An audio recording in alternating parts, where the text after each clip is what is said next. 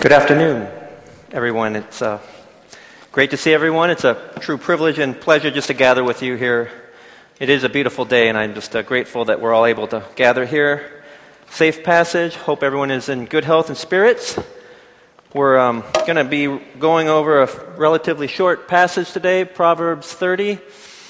It's one of my favorite passages that um, maybe I've kind of shared before that uh, I came across in Machain years ago. That, uh, like I said, I've, i know God didn't write the Bible for me, but it's something that had never been preached on to me before when I saw it, or it's never been on a billboard or on a bumper sticker. But just God sometimes speaks to each and every one of us through certain scriptures that kind of jump out and kind of resonate and challenge us. And uh, I really love this passage. And uh, one of the reasons I like it a lot is that uh, it kind of shows the writer kind of having an attitude towards God, but in a good way. The writer opens up with verse 7, very insistent, kind of demanding certain things. But what he's demanding is not do this for me, do this for me, but rather kind of save me from myself, protect me from the forces of this world or what have you. So he's very insistent on that. So I think having an attitude with God in this case is a good thing, and maybe that gives us a, a better perspective of of how we kind of come before the Lord in the Lord's presence. So uh, I'd like to just maybe start off with uh, verses 7 through 9. Go something like uh, Two things I ask of you, O Lord. Do not refuse me before I die. Keep falsehood and lies far from me. Give me neither poverty nor riches, but give me only my daily bread. Otherwise, I may have too much and disown you and say, Who is the Lord? Or I may become poor and steal, and so dishonor the name of my God.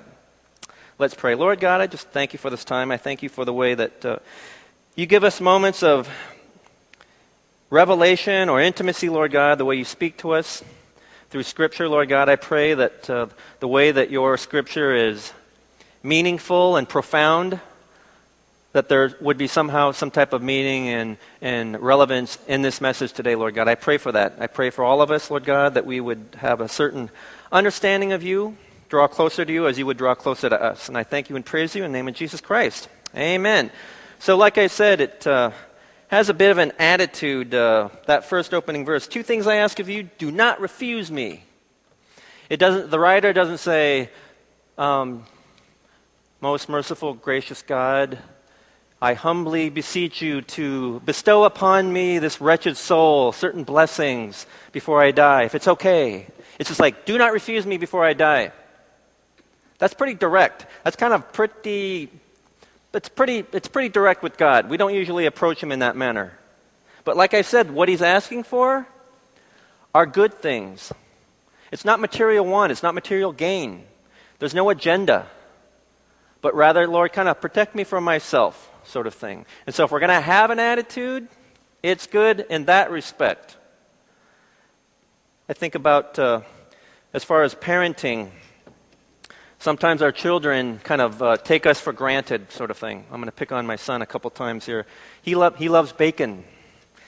In the first day of school, he wrote this me bag collage that he loves bacon, and even the teacher wrote the comments Bacon is fantastic, great job, but on the weekend, we, we don't we don't make them bacon during the week mornings because we don't have time and stuff. But we make bacon like on Saturday, or Jen makes some bacon. I'm, I'm not there in the morning on Saturday. But Sunday, you know, he's used to, gets the bacon and the pancakes and all that stuff. But sometimes I just like kind of forget about, maybe there's a little bit of courtesy to that, and he'll come down and if he's grumpy, it's like, Dad, I'm hungry. Make my bacon.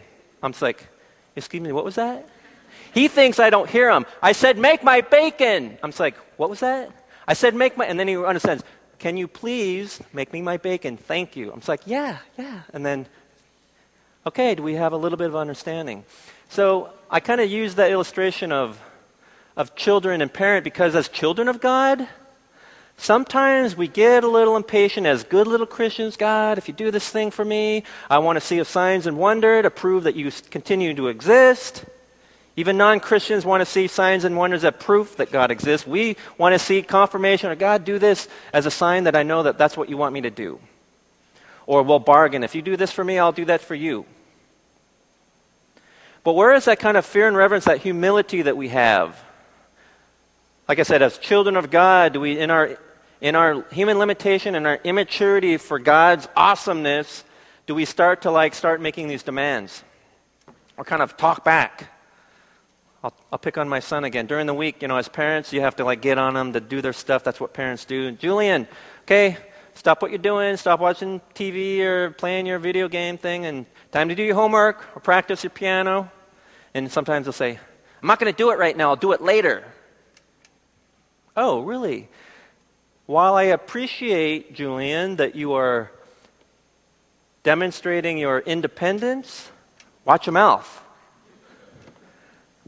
So there's kind of a fine balance. But again, that's an illustration of if our children would kind of take this tone when they demand things that their parents would, would, would do the right thing for them, that would be too startling and stunning for us. If our children came up to us, or, or Timothy, if you came up to your parents and you said, Mom, Dad, I demand that you make me eat my vegetables. I demand that you give me structure and discipline. I demand that you make me do my homework and go to bed early so I can get my rest. I demand these things. Do not refuse me.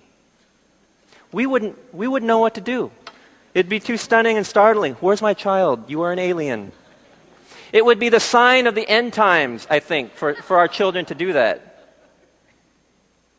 I'm joking, but that just, even that opening verse, the tone of that, I love because a lot of us have a certain, not arrogance, but certain confidence about us. You know, in order to get ahead in life, you had to have had a certain conviction to get where you want to go. You can't just be this kind of wilting wallflower, right? You got to kind of kick butt, take names in business in school in life. But if you're going to be arrogant to the Lord and insistent, how about that? The way that opens up.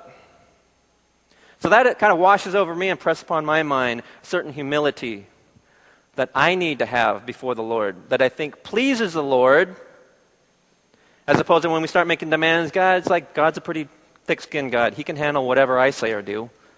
But he might be kind of, you know, you, the tone that you have with me is kind of annoying. If you had just a little bit of respect, I might bless that. So that's something, just even in that verse. Like I said, this whole passage, I think, speaks to a lot of different things.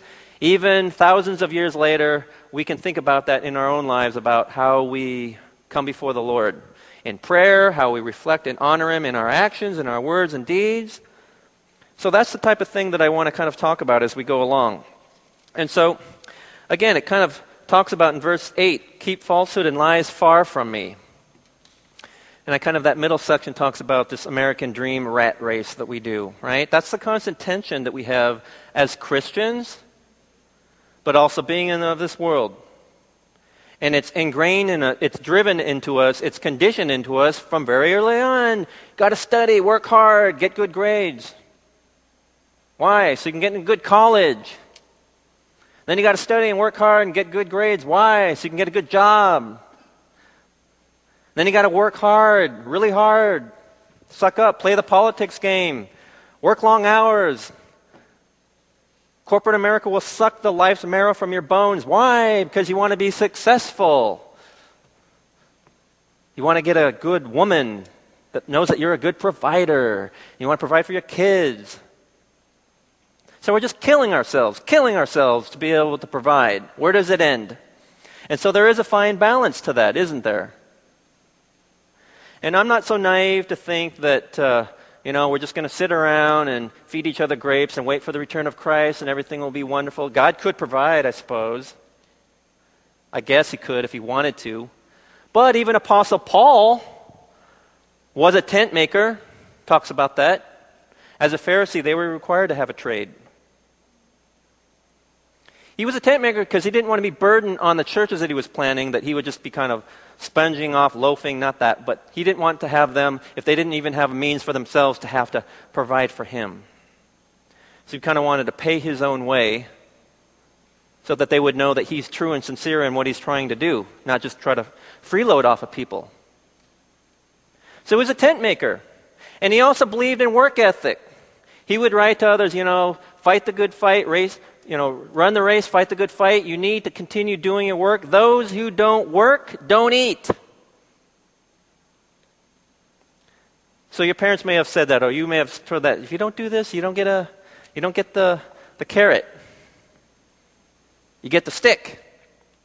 So, even Apostle Paul acknowledged, and we acknowledge even now, I got a day job. We know that we have to work. But I don't know in Scripture if it said that Paul wanted to be a tent maker above all else. He wanted to have an empire, a corporation of, of tent maker and corporate, and have franchises all over the world and kill himself working.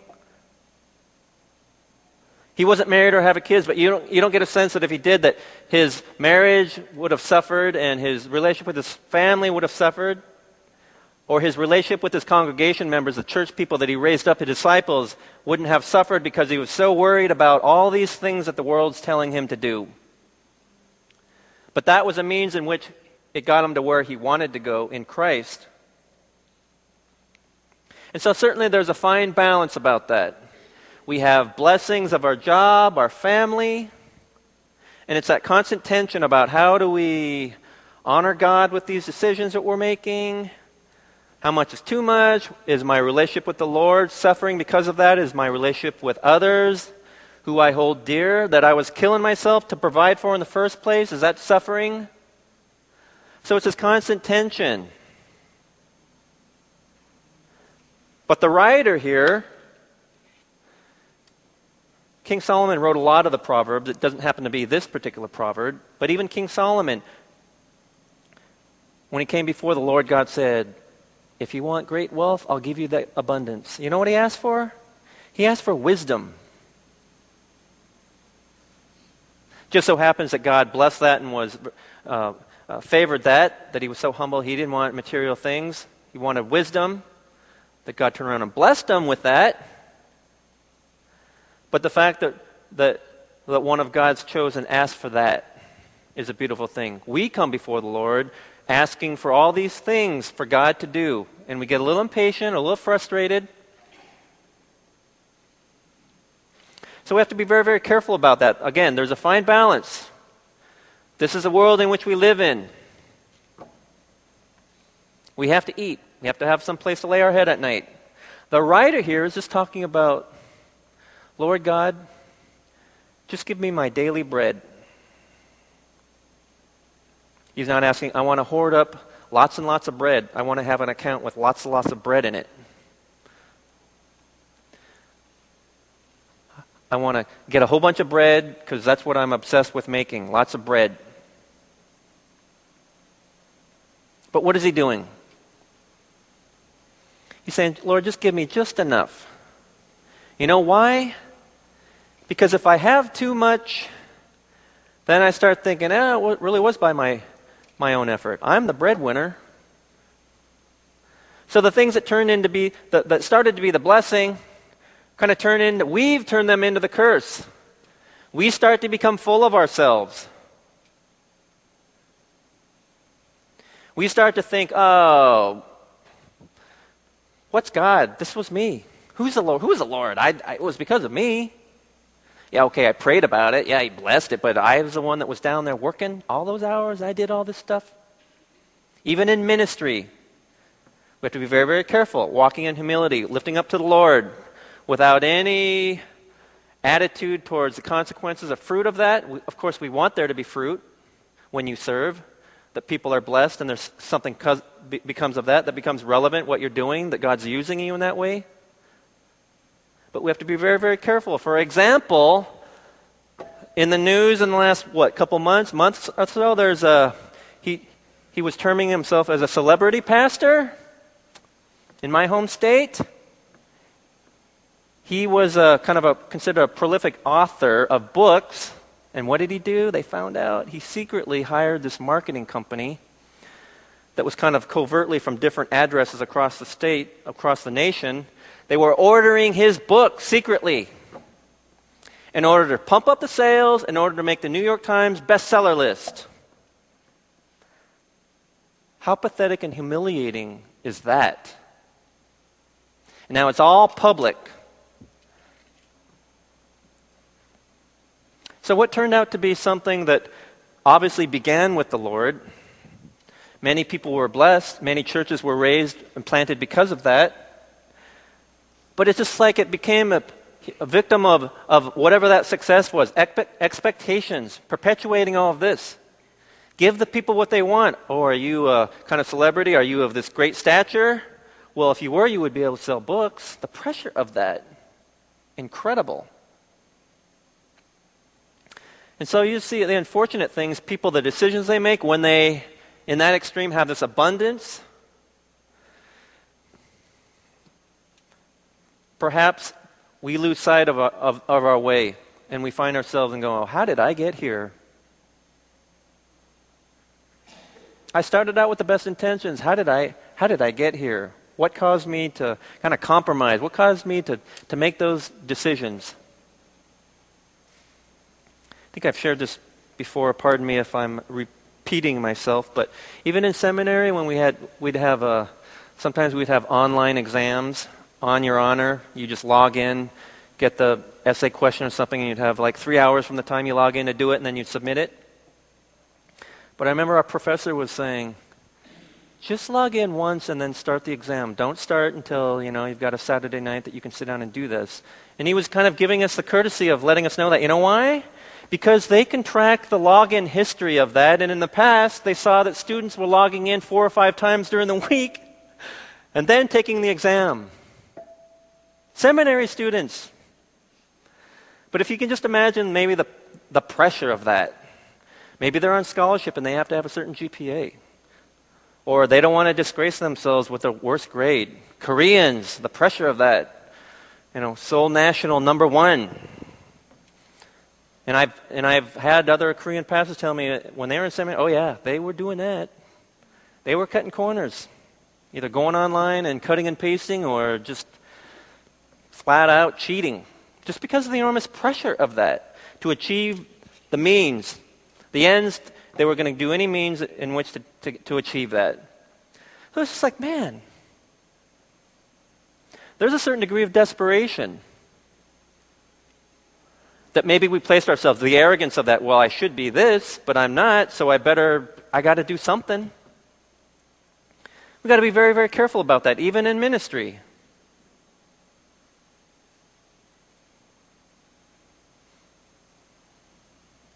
Same thing with God, don't give me too much, but don't, don't make me poor. You know why? Because I'm not comfortable not having anything. If you don't have anything, you're poor. You're going to be hungry. You don't have anything. You're not going to have any friends. You're not going to have anything to do. You're going to be embarrassed. Is it going to cause you to steal? The, the, the literal meaning, I may become poor and steal. I'm pretty sure all of you have enough moral integrity that you're not going to go out and rob a bank, no matter how worse it gets. Maybe you are, I don't know. Want my card? I'm kidding. Planning a caper?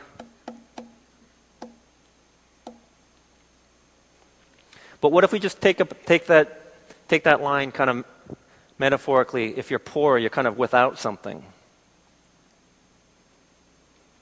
What if you're without a relationship that you really, really want? Young adult, single. Man, it's tough. I've asked this question a couple times to young adults. Is it, I don't know if it's harder or worse than when I was growing up than it is now trying to meet people or what have you, and the pressures that your family may be putting on you,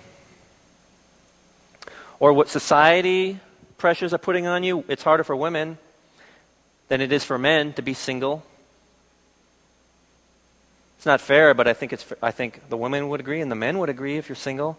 The pressure becomes much more enormous from your family. Talking about biological clock. If you're a guy, how come you're not married? What's wrong with you? You got some kind of personality defect or what? What's the problem with you, man?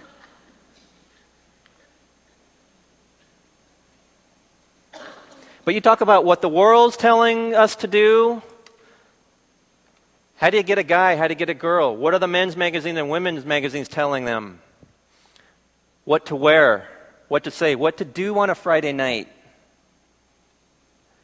Because of that pressure, because of your, your, your, your, you're without that relationship that you so longingly desire.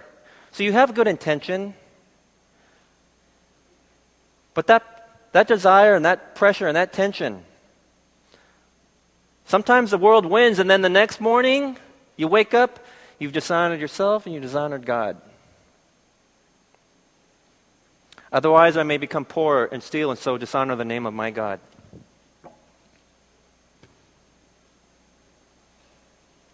So these are the things that the world tells us that we have to be much more aware of kind of falsehood and lies. As businessmen, as, as parents, what are the pressures on you as a parent, as a mother, as a father? What demands are you placing on your kids? Even because you mean well? Are you just crushing them? losing your relationship with them because of that. You mean well. But which part of the world is that whispering in your ear, and which part of that, according to this passage? So that's a challenge in this, like I said, this constant struggle, this constant tension that we have to try to find some type of peace in. Because peace is really what we seek. All these things that we want, we feel it will make us happy a good relationship, a good job, money.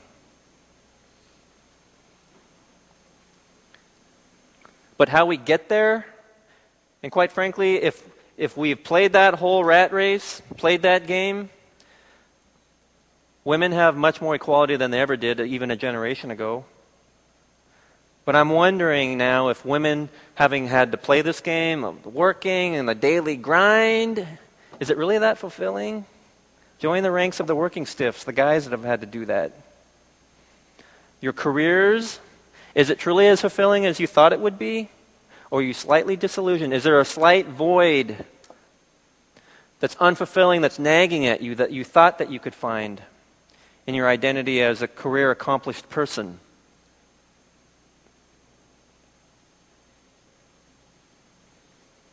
Yes, I got a few, I've studied some. My uh, 47th birthday, I wrote on there, that marks the first year that I've been out of school longer than I've gone to school. If you count up all my years of school and college and postgrad, I've been, I had been in school for 23 years. So being out of school for the 24th year, that's the first time I've been out of school longer than I've been in school. It's an odd, bizarre little observation. So what am I saying? Oh, yeah, Mark, you got you're doing something. It's a rat race. The other week I had to go I I had to go from Baltimore, District Court there in Wabash Avenue, and then I had to be in Rockville. This is the same morning, 9 a.m. docket. I had to run over there, get over here. I had filed for the postponement. It was denied. Oh, man. And then I was supposed to be in Upper Marlboro, but I was on the phone with the judge to resolve that. It's a dangerous game to be playing that. You can get in a lot of trouble. Your clients don't like that either if you're not there. Which doesn't happen often, but just like when I'm doing this, it's like, I'm such a chump, man. Just this rat race. That's it. You got to scramble around, hustle. Small business owners, you know that. You got to hustle, man. You find yourself in very undignified situations, but I don't think it defines me. You just got to get through that and be mindful and be careful. But I'm not so foolish enough to know that, yeah, that's it. That's what life is. I got to do that. It's a means of providing, I think. But that's a rat race that we're talking about. I even talk I even think that. I know that but it's not going to defeat me and overcome me.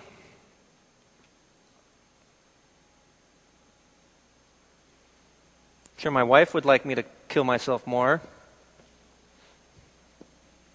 Naturally. But I do love her because she's very understanding oftentimes. This economy is not good. We all know this. So it can be difficult at times. But we haven't let what the world has told us to feed into that insecurity and feed into that desire and that greed and temptation. Or what the men's magazines and the women's magazines say that this is how we should go about finding that relationship. And like I said, on a Friday night, you wake up the next morning, what did I do? How did I get here?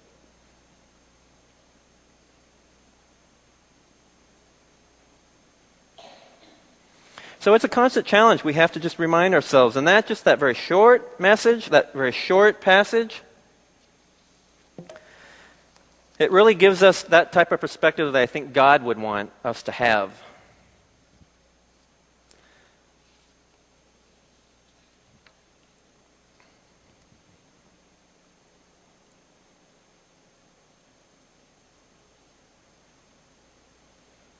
Easier said than done.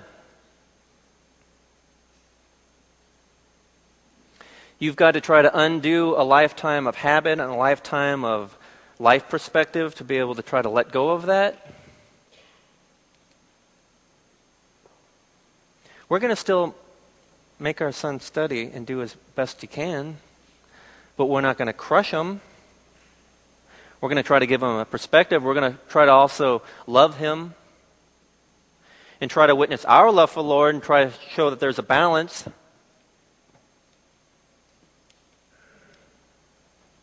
I was sharing with someone recently uh, why do uh, pastors' kids, why are they sometimes just like disillusioned and, and little rebellion, rebellious hellions? Maybe because they see their, their pastor parents just like, hey, going out and doing everything for the congregation. They don't, and they're, and they're left out. They're kicked to the curb. Oh, well, I got to do this for the Lord. I'm going to do this for my congregation, but not, they're not going to do it for their own children. So to a to PK, there's a certain hypocrisy to that. But is that what the world, the congregation is telling their pastors they got to do? Find balance.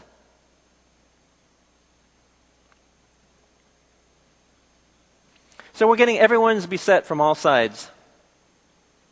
You, me, students, workers, spouses. Where do you turn? This passage says, Turn to the Lord in desperation.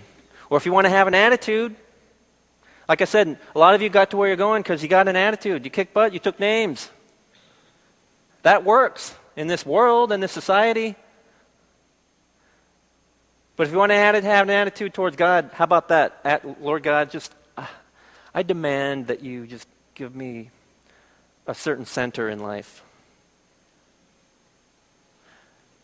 Don't give me too much, don't give me too little. I can't handle it. There's a certain audacity to that and hubris in that that I think pleases the Lord. And by the way, maybe you'll be blessed in ways that you would really like. But that spiritual blessing starts with, starts with that.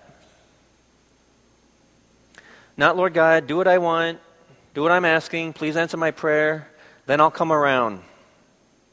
I'll love you more.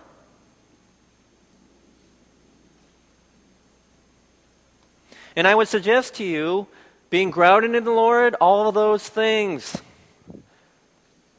don't become temptations anymore. They don't even matter to you anymore. grounded in the Lord, having that fragrance of Christ, rather than cologne or perfume, makes you so attractive to someone, rather than to make yourself outwardly attractive. Maybe just being grounded in Lord, seeking Lord in that. You'll be blessed with the very thing that you were trying so hard to do according to the way of the world that you're trying to get. It will have come. If it started with you and the Lord. That type of transformation, that type of perspective, that type of boldness, eagerly expecting that because you are grounded in the Lord. Lord, whatever you're providing, it's just enough. I can rejoice in that.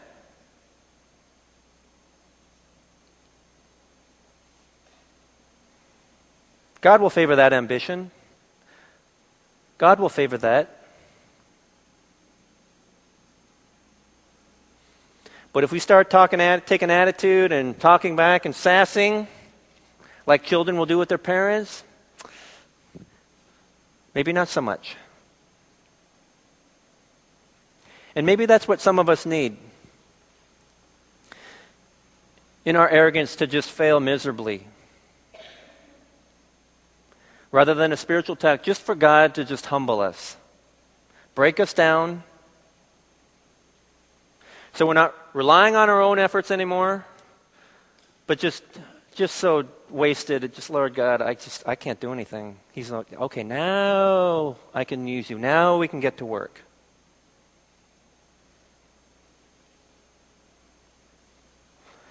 So there's something to be said for that. That type of confidence, but the humility before the Lord. Can you do that?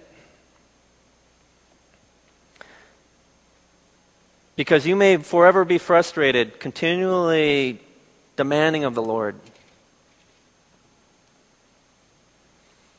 Rather than just showing just a little bit of humility, just a little bit of respect and honor. That that almighty, fierce, awesome force is. Yes, it's wrapped up in a gospel message of love.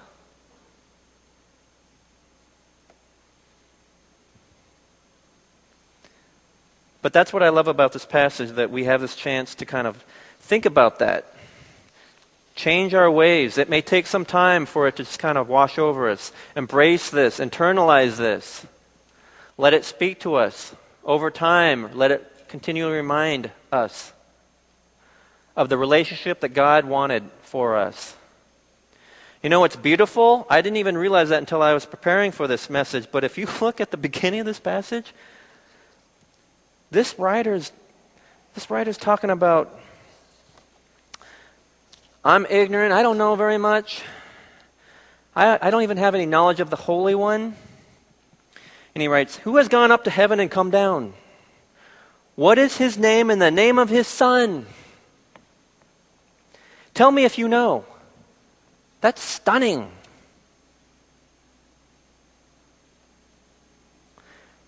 What is his name and the name of his son? Of course, as Christians, we're going to read into that.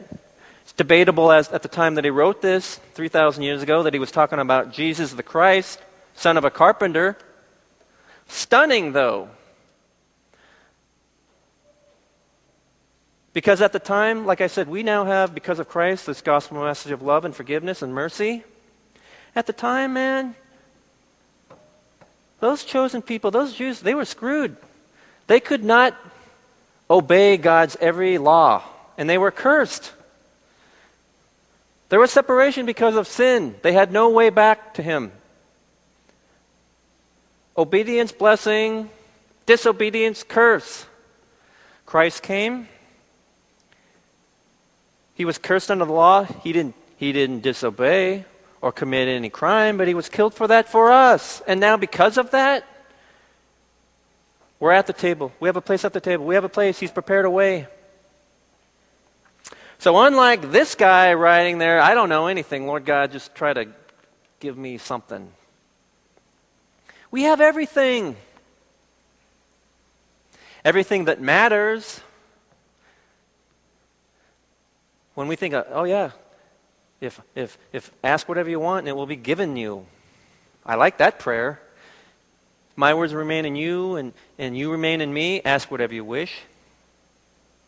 Because when you are grounded in the Lord in this way, all those other things that you're going to be wishing for, that everything that the world tells you you need to have, that's not everything that, that, that God's talking about. Everything is the, the eternal gift salvation, eternal life. That's a pretty wonderful gift. But that's, that'll be a miracle for us. That's the Holy Spirit transforming us from what's pleasing to the eye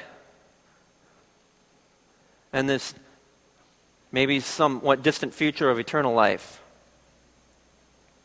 That takes a miracle of that, I think, for us to kind of change our ways and be content with God, what God is providing. And like I said, yes, we do need to work. We could work within the church. That's why we're in this building. If it was raining, we wouldn't be in, in the rain because we have a roof over our head in this building. We're able to provide for people that want to go spread the gospel throughout the world,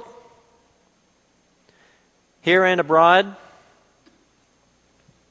So, yes, money and material things are somewhat necessary.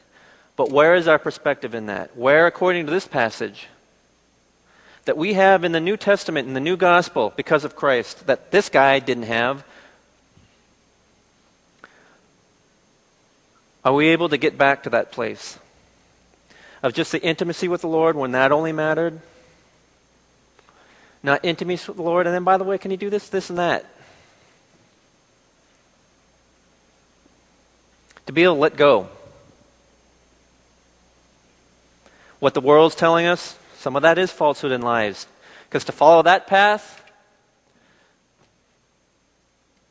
disaster in our lives, self destructive, hurtful, dysfunctional. And because of our pride and ego, or we think that we know it all, we got to just suffer the consequences of that. We got to make mistakes. That's where we come in as a congregation to support and encourage, not to condemn. Shame on you, I told you so, but pick up the pieces, try to get them going. Are they going to learn from that? Hey, uh, by the way, next time, are you a little bit more wise as far as the relationships that you're getting into and why?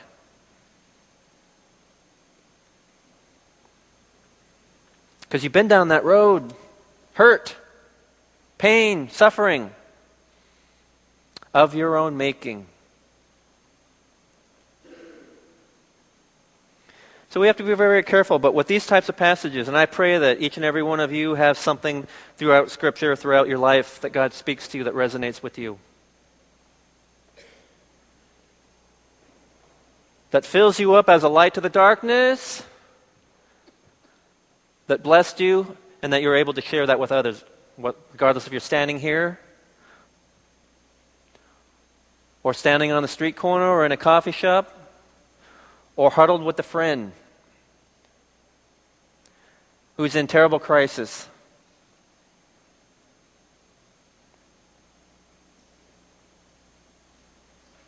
So that's what I love. I'm just about to wrap up, so if we can have the worship team come on. But that's a stunning passage just because it says, What is his name, this God, and what is the name of his son?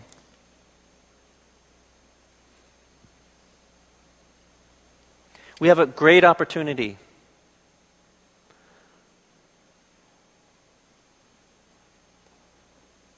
But I think a lot of things that are obstacles or stumbling blocks that we place in our own way are all these things in the world that confuse us. The forces of this world that want to tempt us to go somewhere else to find what we're looking for that could otherwise be wonderful and beautiful in what God wants for us. But we get confused and we lose our way.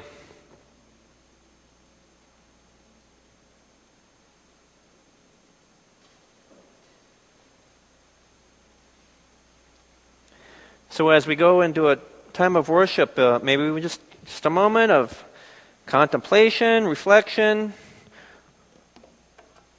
What kind of life experience wisdom that do you have now that you know, well, I did this, I know I don't want to do that, if I could tell someone else. Or do you find yourself right in the middle of something? There's got to be a certain sense of confession before you can move on. Something that, okay, if you don't want to talk about it, that's okay, but something that God knows that you've done, that you got to come clean with God. Talk about that.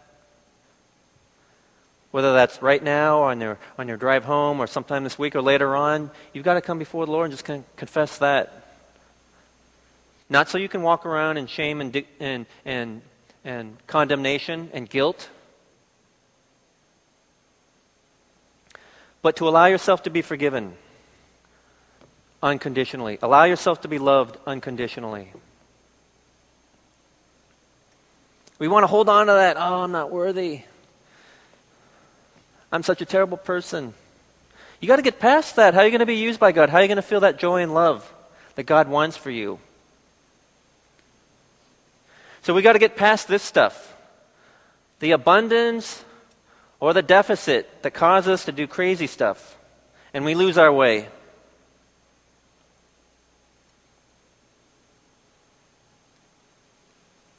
So that's what I want us to kind of continue to think about. So if we just kind of take a moment in prayer and just, uh, just, uh, what is God speaking to you right now? I hope you physically feel a sense of peace or release or this burden or this weight lifting off of you.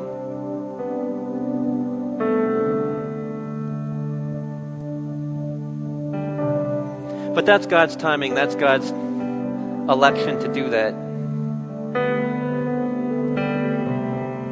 But if I could be so bold as God, I demand that you just free us from our own selves. If we could have that type of peace that transcends all understanding, the peace of God that guards our hearts and our minds. Even as we walk in the Lord, we're tempted and distracted. But thank God we have a church that cares about one another. Thank God we have a God that cares about us. Thank God, Holy Spirit, that you're here among us. And even as we go out into the world, as we're released into this week, you are always with us.